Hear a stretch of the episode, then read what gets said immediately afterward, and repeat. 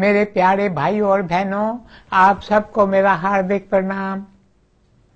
जब इंसान सजग होता है तो उसके दिल में सत्संग के प्रति प्यास जागती है। जब संसार और संसार के सुखों से इंसान उब जाता है, जब उसे भान होता है कि संसारिक भोग विलास और ऐशो आराम से मुझे सच्चा सुख नहीं मिल रहा मिल रहा, तब वह तलाश में निकलता है। वह सोचता है, मुझे कुछ ऐसे भक्त मिले जिनके साथ मिलकर मैं इस सच्चे सुख की तलाश करूँ। मेरे प्यारे भाई और बहनों, जब इंसान तलाश में निकलता है तो उसके जीवन में तीन बातें उजागर होती हैं। सबसे पहली बात, उसके दिल में सत्संग के लिए प्यार जागता है। वह सत्संग की तलाश करता है और फिर प्रतिदिन उस सत्संग में जाने लगता है। फिर सत्संग के द्वारा उस इंसान का नाता संत से जुड़ने लगता है। संत जो है मार्गदर्शक। वे हमें उस राह पर ले चलते हैं, जो राह निज सुख की राह है। जब इंसान का नाता किसी संत से जुड़ जाता है तो उसका भाग्य जाग उठता है।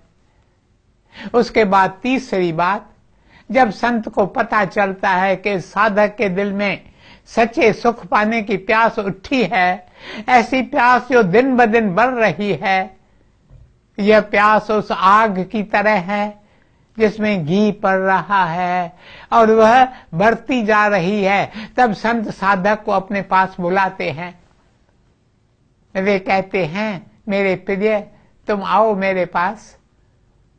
तो मैं तुम्हें वह राह बताऊँ जिस पर चलकर तुम अपने मालिक से मिलकर एक हो जाओ और सच्चा सुख पालो।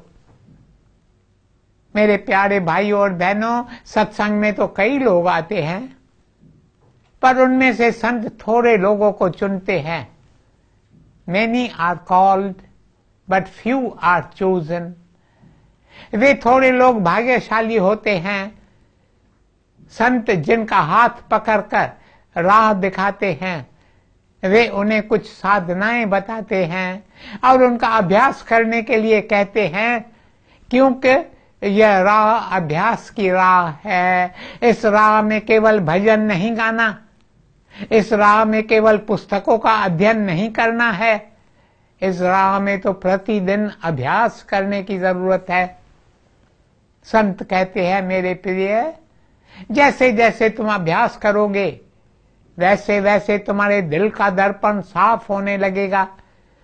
तुम्हारे भीतर के कोष साफ़ होने लगेंगे। तुम्हारा जीवन निर्मल होने लगेगा।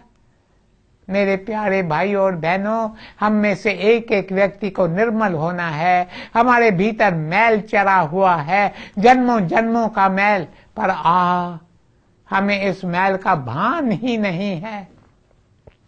हम रोज नहाकर साफ़ सुथरे कपड़े पहनकर घूमते हैं, पर हमारे भीतर जो कचरा पड़ा है, सड़कों पर जो कचरे के डिब्बे रखे हैं, उनसे कहीं अधिक कचरा हमारे भीतर पड़ा है। इस कचरे में कितनी बदबू है, पर हमें इसका भान ही नहीं है, क्योंकि हम अभी तक सुप्त हैं।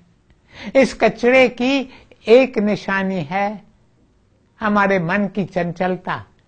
जब तक हमारा मन चंचल है, तब तक समझना हमारे भीतर कचरा भरा है। जब हमारा मन स्थिर हो जाता है, तब समझना कि हम थोड़ा कुछ निर्मल हुए हैं।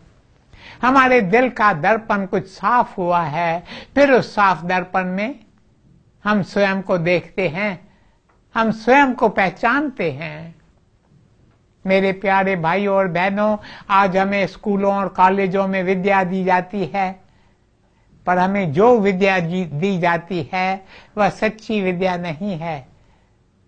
सच्ची विद्या वो है, जो हमें स्वयं को पहचानने में सहायक हो। स्वयं को पहचानो, मेरे प्रिय, तुम कौन हो? तुम वह नहीं हो जो तुम स्वयं को समझ रहे हो।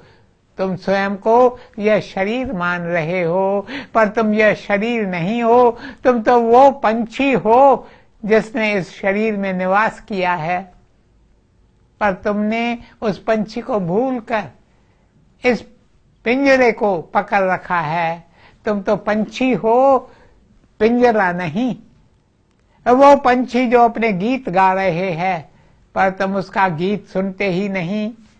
क्योंकि तुम अभी तक निर्मल नहीं हुए हो। तुम अभी तक साफ़ नहीं हुए हो। तुम साधना की राह पर नहीं चल रहे। तुम अभ्यास नहीं कर रहे।